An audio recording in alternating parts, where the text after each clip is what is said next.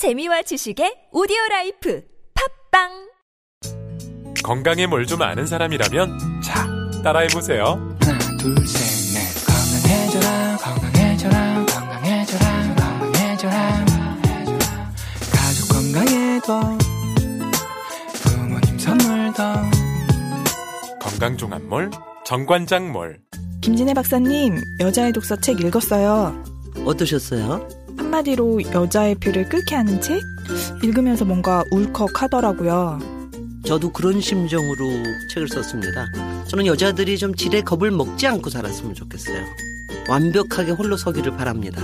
더 멋지게 실수하고 더 근사하게 자라면 좋겠어요. 책을 읽으면 그게 되죠? 여자의 자존감을 깨우는 책 읽기. 여자의 독서. 다산복스. 텍스토머 정품을 꼭 확인하세요. 우리 집 방충망 바꿨어요. 미세벌레 덤벼봐, 먼지 모두 덤벼봐. 촘촘해서 촘촘망, 방충망은 촘촘망. 예쁘고 통풍까지 좋아요. 방충망은 촘촘망. 주식회사 텍스토머. 텍스토머의 이동식 촘촘망 더블랙이 새로 나왔대요. 미세벌레 덤벼봐, 먼지 모두 덤벼봐. 촘촘해서 촘촘망. 이동식 촘촘망 더블랙. 떼었다 붙였다 청소도 간편. 이사갈 때 떼어갈 수도 있으니까. 방충망은 촘촘망. 주식회사 텍스토머.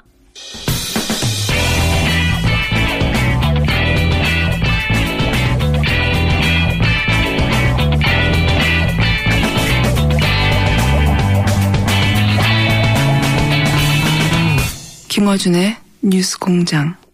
핫 뜨거 뜨거 핫 뜨거 뜨거 핫 뜨거 뜨거 핫 뜨거 뜨거 핫. 쉬지 않고 뛰는 내 심장이 핫 뜨거 뜨거 핫 뜨거 핫해 핫해. 바른정당 하태경 최고위원 나오셨습니다. 안녕하세요. 예, 안녕하세요. 하태입니다. 제가 페이스북에도 하태경하고 글을 썼는데 여기 나오고 난 다음부터 하태 딱 쓰고 이제 바꿨습니다. 핫하다는 얘기죠. 예. 본인의 주장입니다. 핫해. 지난 시간 끝나고 나서 저희가 이제 지난 시간에 용문자 신기록 경신해야 되는데 이 얘기 몇 번 했더니 저 최고위원님의 보좌진 스태프로부터 저희 작가한테 연락이 왔다고 하더라고요. 예. 예, 용문자 많이 온다는 얘기는 좀 빼달라고. 제가 우리 보좌진한테 예. 예, 그 이야기를 했어요. 이게 나쁜 게 아니다. 예. 나쁜 게 아니고. 그 얘기를 듣고 바로 연락했나 보죠. 왜냐하면 나쁜 거다라고 생각해서. 욕 전에 뭐 예. 살해 협박도 당하고 예. 제일 심했던 게 이제 과거 이제 운동권 그 90년대. 제가 노선 전환할 때, 예. 뭐 그때 엄청났죠. 그때는 뭐 아는 사람하고 이제 인터넷 상에서 대놓고 막 싸웠기 때문에, 근데 이제 그나마 우리 세대가 내가 아주 그래도 이제 뭐 뿌듯하고 자랑스럽게 생각하는 게 세월이 지나니까 다시 또 회복이 돼요. 지금 잊어버린 거죠 사람들이. 멀어졌다가 이제 또 약간 수렴하는. 그래서 이제 옛날 욕으로 수렴하는 이제 뭐 비전이나 그러니까 우리 세대가 굉장히 큰 장점인데 예. 인간적인 이런 유대보다도 상당히 비전 가치관에 따라서 친구하고 그 이제 적을 이제 가르는 그러니까 이 상당히 이제 특이한 세대예요. 이제 과거에는 한 번 예. 친구면 영원한 친구인데 이건 아니고 이제 비전이나 가치 정치적 관점이 다르면 친구가 안 되는 거야. 그러다가 또 다시 친구가 될 수 있고. 그면은 저도 이해가 가는 게 소위 이제 386 세대라고 하는 그 세대들, 이제는 386 30대가 아니니까 386 할 수 없지만 어쨌든 상징적으로 386을 하는 세대들이 이념 세례를 다른 어떤 세대보다 많이 받았던. 그렇죠. 예, 그래서 과도하게 받았던 세대죠. 적어도 예. 역사적으로 극복한 것 중에 하나는 지역 차별, 예. 지역색을 완전히 극복했다. 왜냐하면 이념이 더 압도적이니까. 네. 그래서 이제 그런 부분을 윗세대들은 잘 모르는 것 같아요. 다음 세대도 잘 모릅니다. NLP, 그럴 겁니다. 뭐 노선 예. 전쟁도 대단했었고. 자, 그럼에도 불구하고 욕은 계속 오고 있습니다. 다행히 오늘도 휴일이라 출근하는 분들이 이렇게 많지 않아가지고 오늘 실시간 욕문자는 예전보다는 좀 적을 것 같아요. 그래서 뭐 좀 더 세게 욕먹을 수 있는 것도 오늘 좀 더 자연스럽게 얘기해도 되겠구나. 하지만 다운로드가 많기 때문에 저희가 이번에는 실시간으로 욕을 먹진 않지만 지속적으로 먹는 거죠. 근데 좀 시간을 두고 들으면 또 맞는 이야기로 들릴 겁니다. 많은 분들이. 욕하면서도 좀 맞는 이야기 하네요. 시간을 두고라고 했을 때 이 시간은 약 10년? 자, 뭐 그 일주일 사이에도 또 이슈가 많았습니다. 근데 가장 먼저 시간 역순으로 얘기해보자면 어제 국민의당 전대 토론회가 있었어요. 당대표 토론회. 내부에 나왔고 토론회가 많은 분들이 보셨는지 모르겠지만 저는 어쨌든 코멘트를 해야 되니 주요 장면들 클립을 좀 봤습니다. 그냥 밤 11시쯤 했나요? 낮에 했어요. 예. 낮에 했습니다. 낮에 한 것을 이제 8시 뉴스, JTBC 뉴스에서 일부 보도하고 그리고 인터넷상에 찾아보면 있습니다. 예. 네. 관심도가 아무래도 이제 대선 후보 토론회만큼은 안 되니까 찾아봐야 하는 정도였는데 찾아봤는데 저는 가장 눈에 띄는 대목은 이현주 의원이 왜 출마했냐는 의견이 분분했지 않습니까? 예. 예. 그런데 이현주 의원이 안철수 전 대표에 대한 공세가 아주 뭐랄까요?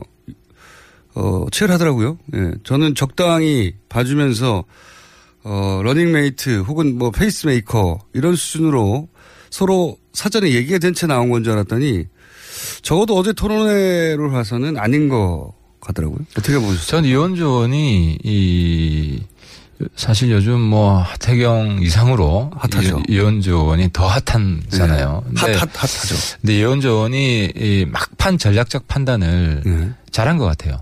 어떤 의미에서 잘했다고? 그러니까 이제 사실 이현주 의원이 호감도가 좀 높다면 이번에 정말 다 코스로 성장했을 거예요. 호감도가 높았다면 더 높았다면. 근데 물론 이제 호감도는 이 경선 과정을 거치면서 더 쌓을 수도 있기 때문에 이제 마지막 그 뚜껑은 열어봐야 된다 하는 건데 왜냐하면 안철수도 명분이 없어요. 네. 국민들이 보기에 명백히 명분이 없고 정동영, 천정배 두 분은 올드보예요. 예. 그러니까 그 누구도 미래를 열어갈 믿음직한 후보가 한 명도 존재하지 않는 거예요. 예. 그래서 여기에서 누가 치고 나가나 내가 만약에 국당에 있었으면요. 전 100% 대표 나갑니다. 이분은 나가셨죠? 물론 우리 바른당에도 나갔는데 만약에 바른정당에 똑같은 구도였다면 전 제가 대표가 됐습니다. 그런데 이해운 대표도 상당히 이제 미래지향적 면도 있고 또 진보적인 면이 강하고 이러면서 뭐 애석하게 뉴스공장에 고정 출연하셨던 게 있고 예. 그래서 이제 이현주 의원이 이 기회를 잘 살리면 이제 아주 호감도를 높이면 이거는 100% 남는 장사다. 떨어져도 물론 저도 남는 장사고 그런 판단을 했을 것이다. 예, 그래서 안철수에 대한 공격을 그 예봉을 둔하게 하지 않을 거예요. 굉장히 강하게 할 것이고 물론 천정배 정동영도 더 강하게 하겠지만 지금 1등 주자가 안철수니까. 예. 그래서 아마 그런 얘기 있었거든요. 안철수 대표가 전 대표가 출마를 한다면 최고위원으로 나가지 않겠느냐. 이번에는 따로 하니까 최고위원으로 나가지 않겠느냐. 그래서 일종의 러닝메이트 혹은 뭐 그렇게 생각하고 있었는데 어느 날 갑자기 바꿨지 않습니까? 대표 출마로. 그랬다는 얘기는 이현주 의원이 안철수 전 대표 측에 어떤 의사타진을 좀 하지 않았을까. 근데 그게 뜻대로 잘 되지 않아가지고 화가 나거나. 물론 그거는 100%죠. 전략적 연대. 네. 이 논의가 잘 안 됐을 겁니다. 근데 여기서 이제 저는 안철수가. 왜냐면 이런 생각을 할 수밖에 없는 게 안철수 전 대표가 당대표 출마한다는 뉴스가 처음 나왔을 때 안철수 전 대표의 당대표 출마를 유일하게 지지하는 사람이 이현주 의원이다. 이런 식으로 보도가 됐거든요. 그렇죠. 이현주, 최명길, 송기석 몇 명 안 되는데. 근데 안철수가 이제 전략적 미스를 했다고 봐요. 하나만 알고 둘을 몰랐는데. 어떤 미스를 했습니까? 그러니까 이제 이 연대를 할 때 자기 보완적인 사람이랑 연대를 생각을 하거든요. 그러니까 이제 이현주 지지표는 대부분 다 안철수 지지표예요. 그러니까 안철수 입장에서는 이 표 계산만 한 거예요. 근데 이 이현주 의원이 그 저런 것도 있지 않았을까? 뭐 이현주 의원이 최근에 비호감도가 좀 높아졌기 때문에 여러 가지 구설수에 올라서 부담이 돼가지고 소극적이었거나 연대 그런 것도 있었을 수. 근데 이게 조직표기 때문에 네. 그걸 뭐 본인이 이현주랑 싸울 일은 없잖아요. 네. 대표하면은 천정하고만 싸우지. 네. 그러니까 어쨌든 그러니까 둘이 부딪힌다면은 이제 연대하는 게 뭐 보인다든지. 근데 저도 우리 바른정당에서 이번 경선하면은 그냥 물밑 연대를 하는 거예요. 그래서 왜냐하면 조직표밖에 동원이 안 되니까. 그리고 대외적인 메시지는 이현주 후보는 난 안철수 대표 지지한다. 이렇게 이야기를 하면 되는 거고 안철수 대표는 뭐 거기에 대해서 내 편 아니다라고 말할 필요가 없는 거 아니에요. 그래서 그 부분은 크지 않았고 물밑 연대에서 아마 합의가 안 됐을 거예요. 그러니까 물밑 연대는 보통 어떻게 합니까? 당대표 나갈 때? 그건 내부. 그쪽 지역구에. 그렇죠. 캠프끼리 이야기를 하죠. 네. 그쪽 지역구에 좀, 위원장들이나 또는 뭐 시의원이나 이런 분들. 그렇죠. 표 좀 몰아달라. 이런 몰아달라. 서로 몰아달라. 네. 그러니까 이건 표가 다르잖아요. 대표표랑 네. 최고위원표가 다르니까 그 밑에 이제 선거 도와준 사람한테 표 나누자. 뭐 이런 식으로 하는데 안철수 대표는 초반에 과반수를 넘어야 되니까 플러스 알파표를 가지겠다고 해서 이현주 쪽에 날 좀 도와달라 이렇게 부탁을 했을 거예요. 내가 가능성이 높다. 내가 대표되는 게 더 중요하지 않냐. 그리고 최고위원 중에서는 이현주 될 수가 있잖아요. 그런데 아마 이현주 의원은 1등 최고를 바랬을 것이고 안철수 대표 측에 지원 사격을 요청했고 이게 이제 안 풀린 거죠. 어떻게 안 풀렸는지 모르지만 안 풀렸을 가능성이 높다. 높다. 그러니까 이제 이건 우린 동지로 가야 된다고 생각했는데 약간 배신감을 느꼈을 수도 있고 이현주 의원 측에서는 이건 당대표 선거를 치러본 사람들만 알 수 있는 그렇죠. 그 감정이 있습니다. 그러니까 이현주 대표는 원래 대표로 나올 생각이 있었어요. 안철수가 안 나왔다면 본인이 대표에 나왔을 겁니다. 100%. 그리고 안철수 전 대표가 나온다면 자기는 최고위원 쪽으로 틀려고 했는데 그렇죠. 예, 했는데 이건 이제 생생할 수밖에 없는 게 바른정당의 당대표 선거를 치러본 지 얼마 안 되기 때문에 그 물밑의 거래들에 대해 자세히 아실 거예요. 그렇죠. 뭐 네. 저도 해봤고. 근데 안철수 대표가 여기서 아주 반성을 해야 됩니다. 끌어안아야 되는데 왜냐하면 자기를 공개적으로 지금 계속 해준 거 아니에요. 지지해 준 거죠. 그러니까 그 정도 어린은 지켜야죠. 내가 자기가 독자적으로 득표를 확대하고 이현주는 내가 보호해준다. 자기 사람으로 가야 되는데 그러니까 안철수 대표가 여전히 이 정치에 있어서 마이너스 정치를 하고 있는 거죠. 그렇게 됐을 가능성이 높다고 보시는 거군요. 당대표 선거를 직접 해보신 분으로서 최근에. 그래서 선거에서 지난 그 바른정당의 당대표 선거에서는 본인의 그런 물밑 합정연행을 성공하셨습니까? 그래서 이 일을 하신 건가요? 저는 운이 안 달았죠. 정치에 있어서 운이 제일 중요한데 그러니까 운이 구도예요. 운이 구도인데 네. 사실 저는 지상욱 후보가 초반에 이제 사퇴하면서 이제 지상욱 후보가 있을 때 호남 경선이었는데 그때는 제가 그 조직당원 책임당원에서 아마 이겼을 거예요 이해운 대표를 그리고 아무튼 둘 중에 하나는 이겼습니다. 근데 지상욱 후보가 빠지면서 그 표가 다 이해운 표로 갔다. 그 중에 다수가 이해운 쪽으로 이해운 쪽으로 갔죠. 그 유승민 계열이었으니까요. 그렇죠. 거긴 강한 친유고 저는 약간 비유 반유까지는 아니지만 뭐 그런 성향이었기 때문에. 하태경 의원님은 누구가 없지 않습니까? 혼자. 저는 이제는 뭐 친유 친무 해서 당의 화합 전도사 뭐 지금 무게파 있습니다. 예 무게파로서. 무게파. 그러니까 홍준표 외톨이. 대표랑 다른 점이 저는 이제 홍준표 대표는 보니까 굉장히 당내 마이너스 정치를 하시는 것 같아요. 근데 저는 그렇진 않습니다. 마이너스 정치는 하지 않지만 당내에 있어서 물론 노선이 다르면 우리 뭐 386세대이기 때문에 이건 좀 싸울 땐 싸웁니다. 근데 그렇지 않은 거 인간적인 뭐 감정적인 대립이나 이런 거 안 합니다. 제가 잘못한 거 있으면 바로 형님 잘못했습니다. 그 다음 날이라도. 두루두루 안 친하시구나. 다 두루두루 평균적으로 안 친하신. 그래서 아무 계보도 없는. 안민석 의원하고 따로 만나보시죠. 안민석 의원하고 술자리는 안 했는데 안민석 의원도 참 정치를 잘한다고 생각하는 게 두루두루 호감이잖아요. 그러니까 두루두루 안 친하거든요. 그래서 계보가 없는 그런 독특한 위치에 가 있는데. 그렇게 길이 보이네요. 계보는 없어져야 됩니다. 이게 계보가 딴 게 아니라 공천권 때문에 제가 이제 정치권 들어와서 가장 기억에 남는 게 저 친한 사람이었는데 태경아 너 그렇게 정치하면 안 된다. 왜 자꾸 네 정치를 하냐, 네 목소리를 내냐. 정치는 내 목소리를 내는 거지. 그게 아니고 보스 옆에 얼마나 가까이서 사진 찍히느냐. 가까이 있느냐. 이게 정치의 핵심이다. 그러니까 과거의 계보 정치는 보스 정치예요. 그분, 보스한테. 그분은 현직에 계십니까 지금? 현직 오는 아니고 정치 오래 했던 이제 실무진이죠. 근데 그분은 그런 식으로 살아남는 시대에 그랬었죠.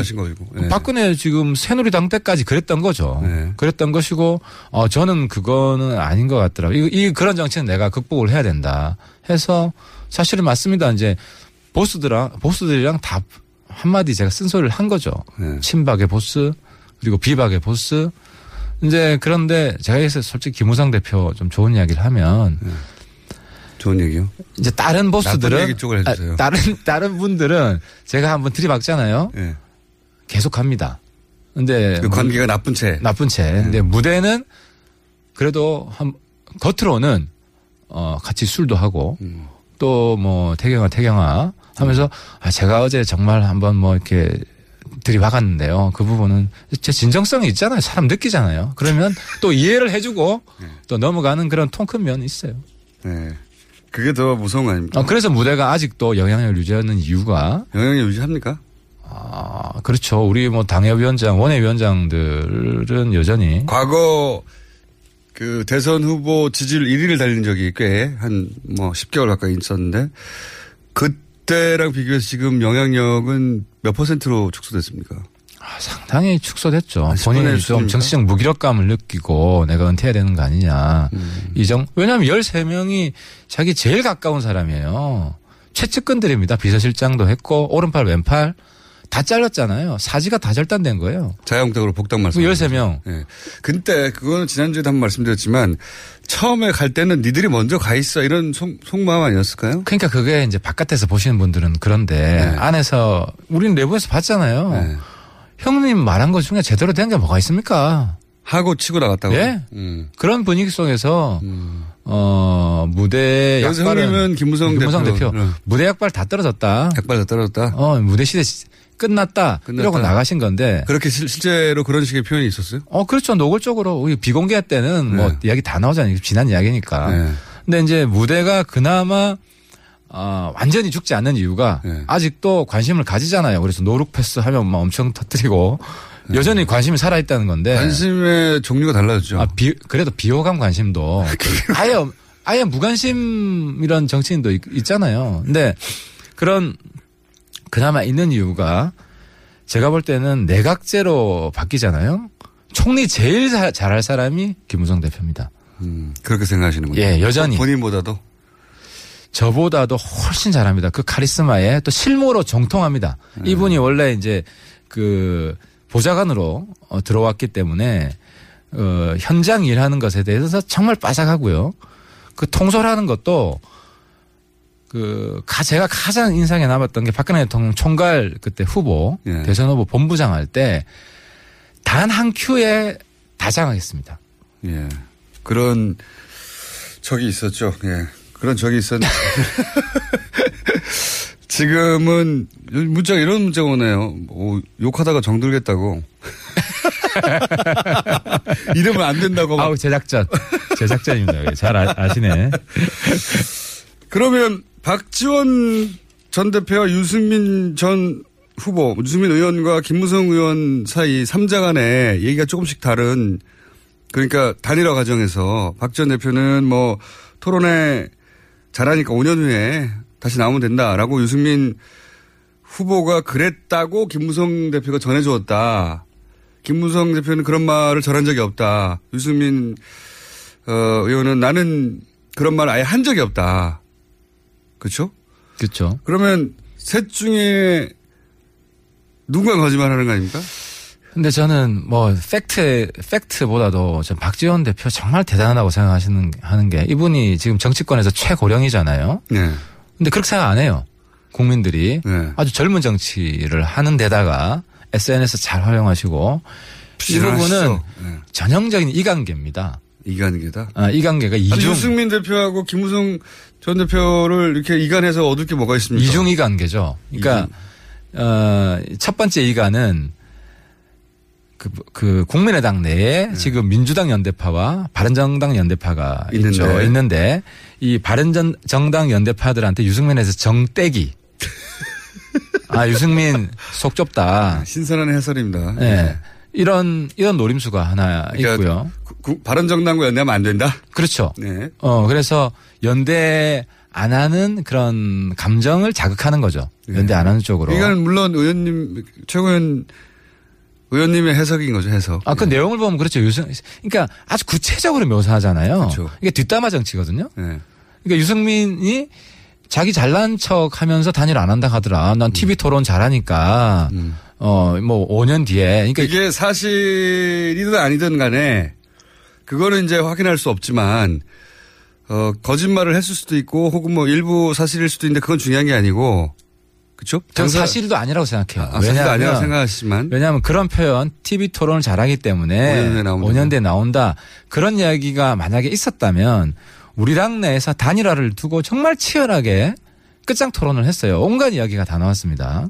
그런데 그런 비슷한 표현이 나왔어야 하는데. 예, 나왔어야 하는데 없었다, 전혀 나오지 않았어요. 좋아, 그럼 사실이 아니라고 치고요. 왜냐하면 박지원 대표는 사실이라고 하니까 어쨌든 그렇게 해놓고. 그런데 그럼 뭐 당사자들만 알겠는데 그런 발언을 꺼낸 목적 자체가 사실 이간하려고 하는 것이다. 그렇죠. 이중 이관계인데 국민의당 내부 이관계 말씀드렸고 하나는 김무성, 유승민 이관계다. 그 두 분을 왜 이간시킵니까? 왜냐하면 이게 박지원은 내가 들었다고 계속 주장을 하면 유승민 대표는 김무성 대표가 그러면 저 거짓말을 옮긴 거 아니야? 이렇게 생각할 거 아닙니까? 그죠? 그러면 이제 김무성, 유승민 간에 지금 어느 정도 화해되고 있고 두 사람이 이간돼서 박지원 대표가 좋은 게 뭐가 있죠? 그럼 바닥 내부가 이제 흔들리죠. 바닥 그러면? 내부가 흔들리고 그럼 바닥은 어떤 지지율도 떨어질 뿐만 아니라 내부 분란이 심화될 수가 있고 그럼 다른 뭐 연대가 예를 들어 국당 내에 어떤 연대 동력이 내부에서 소진되고 이 자체가 붕괴될 수도 있는 거죠. 예를 들어 국민의당에서 바른정당과 연대해야 한다고 하는 사람들이 있죠. 물론. 그렇죠. 있습니다. 있죠. 안철수 후보도 그런 비슷한 발언을 한 적이 있고.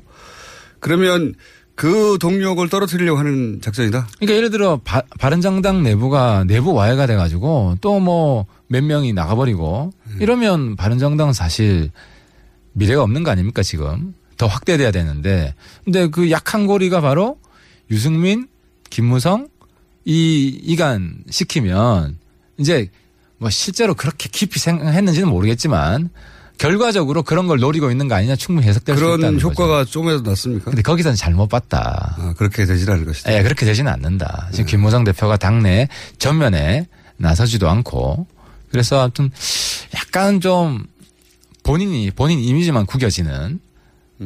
왜냐하면 이제 유승민 대표는 국민들 이미지가 거짓말할 것 같은 사람은 아니거든요. 유승민 대표 이미지는 그렇습니다. 그런데 박지원 대표는 한번 이미지가 아주 영리하고 책사지만 진실한 분이라는 이미지는 저는 아닌 것 같아요. 그러니까 이 게임에서 이거를 뭐 검찰이 수사할 것도 아니고 그냥 국민들이 알아서 판단하는 건데 누구 이야기가 더 진실에 가까우냐. 그 판단에서 박지원 대표가 진다는 거죠. 질 것이다. 네, 지죠. 누구 말을 믿겠습니까? 알겠습니다. 벌써 오늘은 특별히 욕 드실 만한 발언이 없어가지고 아쉽기도 하고 욕도 많지 않고 심지어는 욕하다가 정들겠다 이런 말도 나오고. 조금씩 바뀌네요. 이렇게 되면 안 되거든요. 욕 좀 듣게 질문 좀 바꿔주시죠. 시간 남아있으면. 시간이 다 됐습니다. 자, 너무 아쉽게도 오늘 욕 문자가 거의 없었고요. 예. 앞으로 많이 부탁드립니다. 청취자분께. 오늘은 이제 요까지가 하고 다음 주에 그러면 많이 준비해 주세요. 예, 감사합니다. 하태 다음 주에 뵙겠습니다. 지금까지 바른정당의 하태경 최고위원이었습니다. 오빠, 우리 어디 가는 거야? 정수 가지. 와, 우리 말 타러 가는 거야? 아, 그렇게 좋아? 고민하지 말고 장수로 오세요. 온 가족이 즐기는 승마 체험과 국내 최대 규모의 말 역사 체험관 등 장수에는 정말 볼 것, 누릴 것들이 넘쳐난답니다. 말의 심장 소리를 직접 느껴보는 장수에서의 하룬 여행. 장수는 항상 가까이 있습니다. 주말 여행은 장수로, 승마 체험 예약은 063-350-5486. 네, 안녕하세요. 반지 모델 아이리입니다. 아, 이상형이요? 마법사? 반지! 벤지. 오빠는 마법사? 업데이트. 오빠 나랑 무슨 게임 할 거예요? 벤지. 오빠는 마법사? 업데이트. 네, 반지는 물론 저 아이린도 앞으로 많이 많이 사랑해주세요. 반지! 아, 또 떨어졌어. 너 또 입사시험 봤어? 아니, 차량용 핸드폰 거치대 말이야. 여러 개 사봤는데 실패의 연속이야. 떨어지고 시야 가리고 운전석에서도 뭐 알고 뭐 좋은 거 없을까? 싼 것만 찾으니까 그렇지. 제대로 된 거 하나 사서 편리하게 쓰는 게 더 낫지. 그런 게 있어? 그럼 있지. 1, 2, 3 할 때 2, 힘 세다 할 때 힘, 2힘. 2힘? 2배로 힘이 세다는 건가? 네이버 검색창에 투힘을 검색해보세요.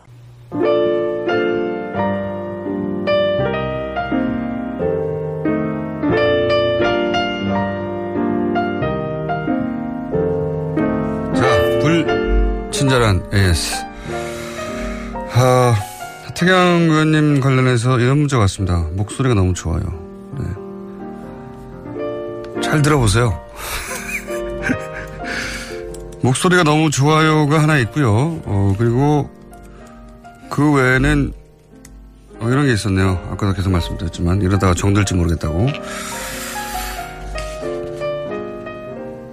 아, 하나 더 있습니다. 지난주에는 딱 하나 칭찬이었는데 오늘은 3개나 있네요. 하태경 의원님, 마음껏 본인의 색깔을 보여주세요. 의원실이 아닌가 합니다. 그 외에는 욕 성애자인가 뭐 이런 문자들이 많이 있었고요. 상암등 본드 응원하는데 할 얘기 많을 것 같은데 마지막이라니 아쉽습니다. 이런 문자가 꽤 있었네요. 저희가 아직도 국정원 적폐청산 TF 13개 프로젝트 중에 첫 번째 진행했을 뿐이니까요. 사안이 진행이 되면 또 모시기로 하겠습니다. 네. 지금 연속해서 고정 코너로 하는 것만 이제 여기까지 하신 것이고. 자, 그리고 부모님과 함께 뉴스공장 듣고 있는데 어머님이 이렇게 말씀하십니다. 라디오 진행자가 바람이 많이 새네. 아버님은 옆에서 머리랑 수염도 북실북실해. 네. 바람이 많이 새서 죄송합니다. 앞으로도 고쳐지지 않을 것 같습니다. 머리랑 수염이 북실북실한 거는 죄송하지 않고요. 제 친구가 어제 기차에서 공정장을 봤다며. 제가 어제 기차 탔습니다. 사진을 찍어 보냈는데 이렇게 보냈어요. 실물 완전 잘생김. 안목이 출중하신 분이네요. 여기까지 하겠습니다.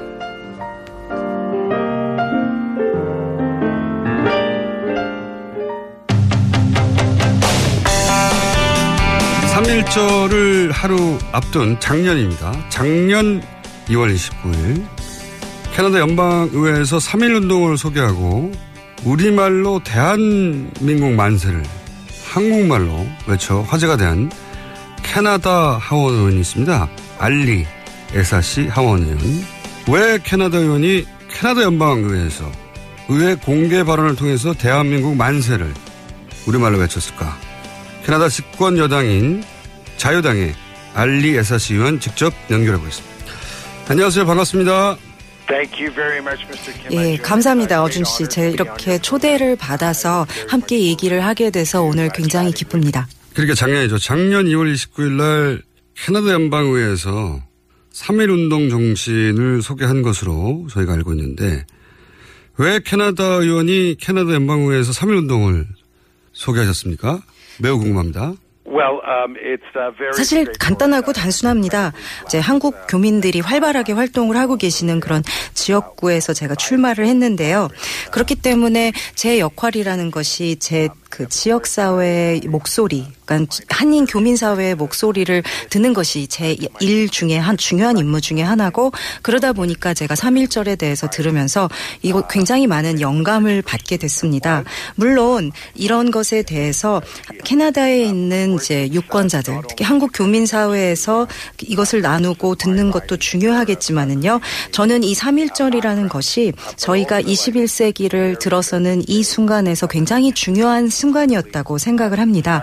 왜냐하면 3.1절이라는 것은 당시 1차 세계대전이 끝나고 나서 세계사의 변연기에 있었던 그런 수많은 다른 나라들의 요구, 그런 세계적인 요구, 여러 나라들이 주권국으로서 독립하고자 하는 그런 요구를 갖다가 충실히 반영했기 때문에 이제 한국 국민들뿐만이 아니라 또 캐나다에 있는 교민분들만이 아니라 세계적으로 중요한 순간이었다고 생각을 하고, 그것에 대해서 알고 모두 자랑스러워하고 나누는 것이 중요하다고 생각을 했습니다. 알겠습니다. 그런데 이제 캐나다 의회에서 캐나다 의원이 공개 발언을 통해서 3.1운동을 소개하고 또 한국말로 대한민국 만세를 외친 것은 처음 있는 일로 알고 있는데, 그렇게 의회에서 발언하고 나서 캐나다 한인사회의 반응은 어땠나요? 궁금합니다.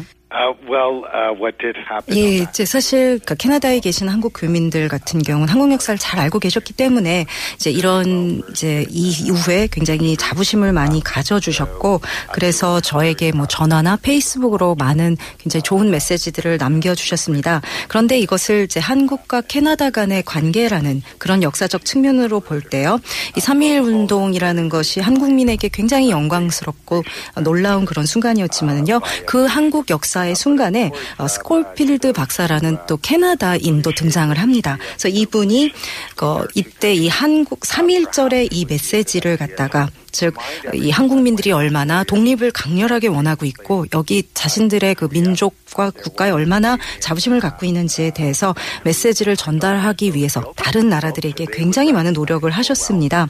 이제 이러한 그 2차 세계대전 이후에 그 새로운 세계 질서가 형성되었던 이 과정은 그 이후에도 물론 그 한국과 캐나다 간의 관계가 가까워질 수밖에 없었던 여러 역사적인 사건이 있었지만 상당히 중요했던 순간이고요. 그리고 또 이런 여러 가지 사건들을 통해서 한국과 캐나다가 친선을 쌓고 그리고 같은 가치를 공유한다라는 것을 확인할 수가 있었습니다. 한국 사람들은 고마울 때 이제 음식 먹을 걸 보내는데 혹시 음식은 받으신 적 없어요? 네, 그렇습니다. 저희 아주 아름다운 제스처였고요. 저도 또 똑같이 그걸 되갚으려고 노력하고 있습니다. 3.1절에 대해서 아신다고 하니까 위안부 문제도 알고 계실 것 같아서 제가 질문을 드리고 싶은데, 그리고 정치인이시니까. 그 일본은 그 위안부 문제의 국가 동원을 인정하지 않고 있습니다. 이런 일본의 태도에 대해서 캐나다 정치인으로서는 어떻게 생각하시는지요? 제가 말할 수 있는 것, 또 강조할 수 있는 것은 캐나다 정부의 공식 입장입니다.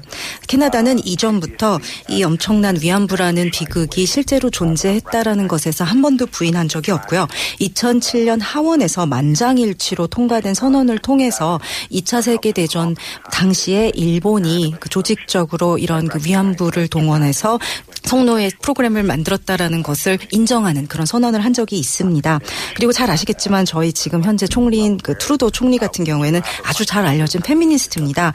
그렇기 때문에 여러 가지 강력한 이런 그 페미니스트적인 정책을 갖다가 많이 하셨는데요. 그 중에서 하나는 그 내각에서 그 성비 균형을 맞춘 것, 그리고 또 제3세계 원조의 방향을 그 방향과 초점을 그 성평등 그리고 여성의 권리 증진을 위해서 쓰여지도록 그렇게 많은 노력을 하고 계십니다. 그래서 캐나다에서도 또 그 한국과 일본 간에 있었던 그 2015년의 합의에 대해서 이미 이제 문재인 대통령께서 이제 공식적으로 천명을 하셨지만 국민 정서에 이것이 맞지 않다, 이렇게 보여지고 있다라는 것을 잘 알고 있고, 그래서 여기에 대해서 다시 재협상을 갖다가 이제 하기 위해서 일련의 노력이 이루어지고 있다라는 것을 알고 있고요. 그래서 저도 이런 이제 일련의 협상이 다시 잘 돼서 정의가 실현되고 그리고 보다 확실한 사과를 한국 국민이 받을 수 있게 되기를 희망합니다. 아주 정확하게 알고 계시네요.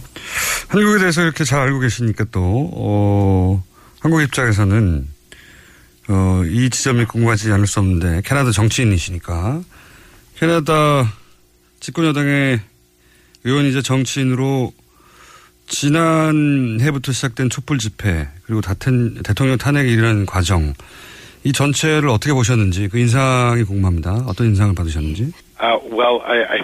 참 굉장히 이제 흥미있게 바라볼 수밖에 없었던 그런 이제 과정이었는데요. 물론 굉장히 한국민들한테 어려운 과정이기도 했겠지만은요. 제가 참 놀랐던 것은요. 이 시민사회에 가진 힘입니다. 얼마나 힘 있고 또 얼마나 활발하게 활동을 했는지 그리고 수백만 명의 사람들이 거리로 나와서 개혁을 갖다가 요구를 하는데 수백만 명이 나와서 굉장히 오랜 기간 동안 했음에도 불구하고 제 한국 친구들이 참 많이 저에게 강조를 했습니다. 폭력도 없었고 긴장도 없었다. 이렇게 대다수가 변화와 변혁을 원한다라는 것을 분명히 표현하고 시민들이 이것을 갖다가 이뤄냈다라는 거기서 이제 강한 힘과 자부심을 느낍니다. 그럼 이 점은 어떻습니까? 이제 그 결과로 문재인 정부가 탄생을 했는데, 캐나다의 여당 의원으로 보기에 이런 촛불 탄핵 이후에 선거를 통해 탄생한 문재인 정부는 그 이전의 한국 정부와 다른 점이 있다고 느끼시나요? 예, 저는 정말 굉장히 큰 변화가 있다라는 것에 완전히 동의를 합니다. 사실 이렇게 국민들의 강렬한 참여와 그다음에 민주주의의 요구로 인한 변화를 겪은 나라의 경우는요. 좋은 일을 겪을 수밖에 없습니다. 사실 캐나다도 2년 전에 이것과 굉장히 유사한 그런 정신으로 인한 변화를 겪었는데요.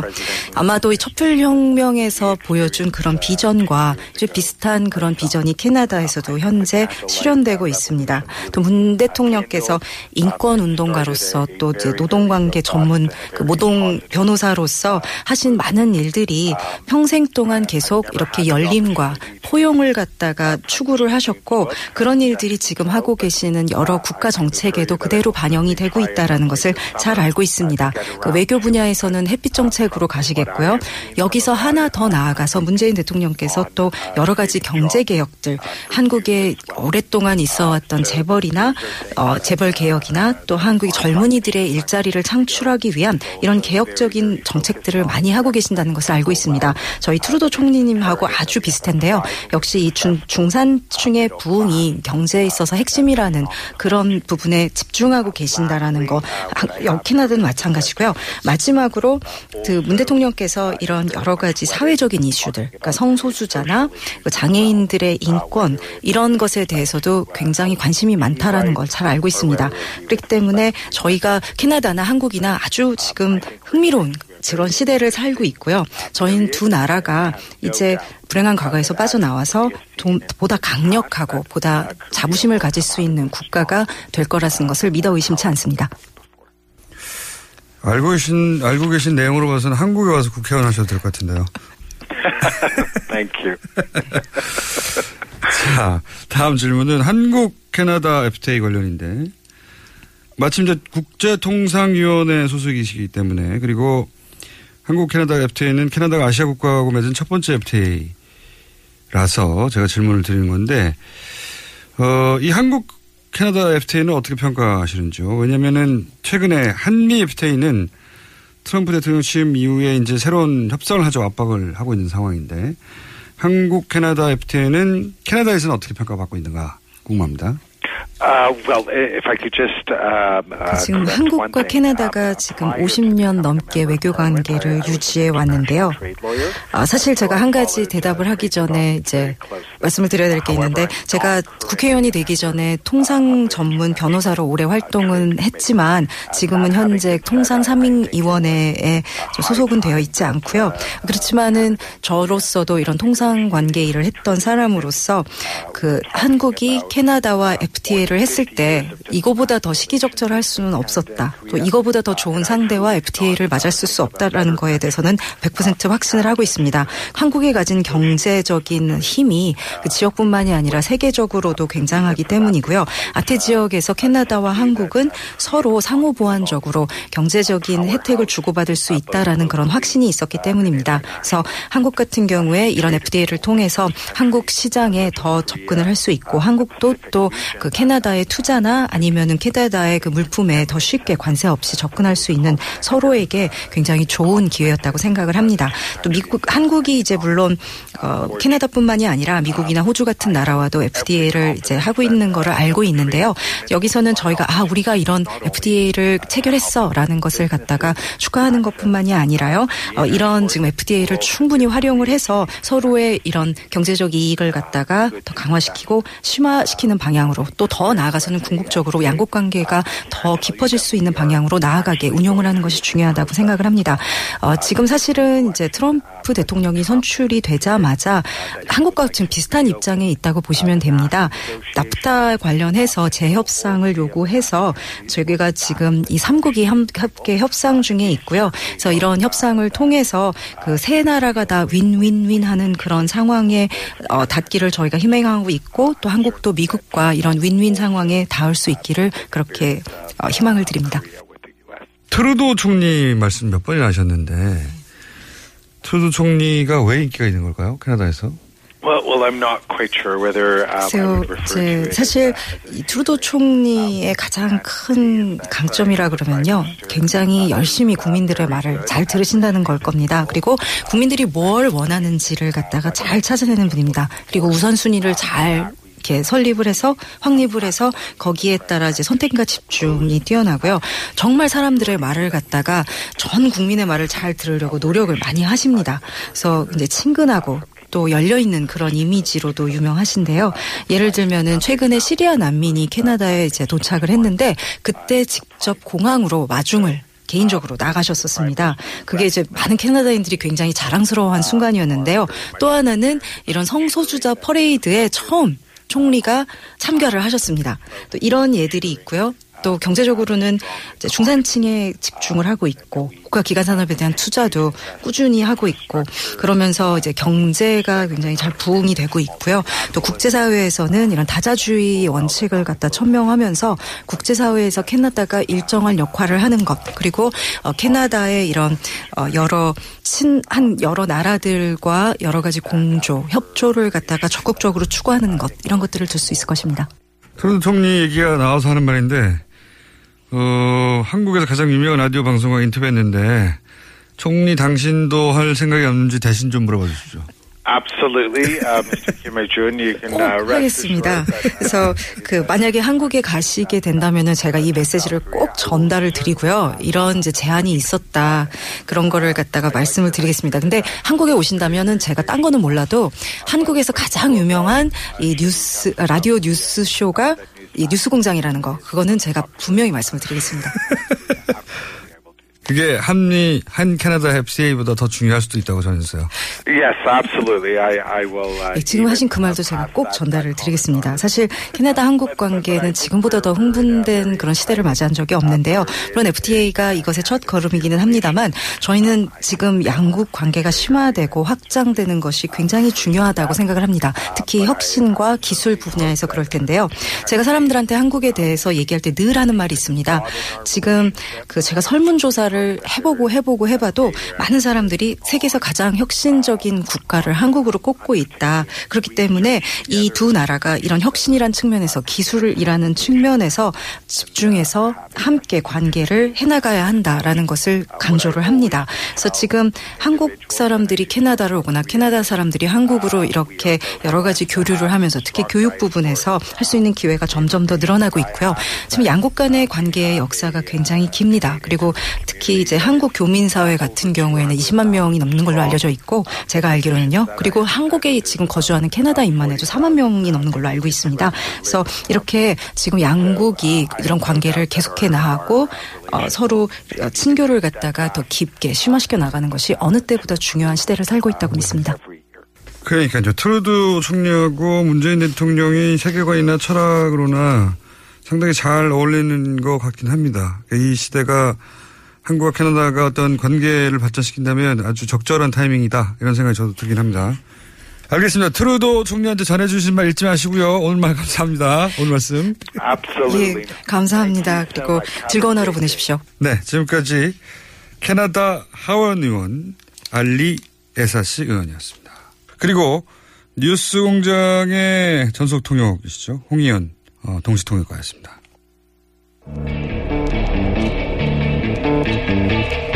예, 광복절 맞아서 캐나다 연방의회에서 우리말로 3.1운동 소개했던 캐나다 의원 알리 에사시 직접 연결해봤습니다. 방한하게 되면 스튜디오에 직접 모시겠습니다. 오늘 여기까지입니다. 내일 뵙겠습니다. 안녕.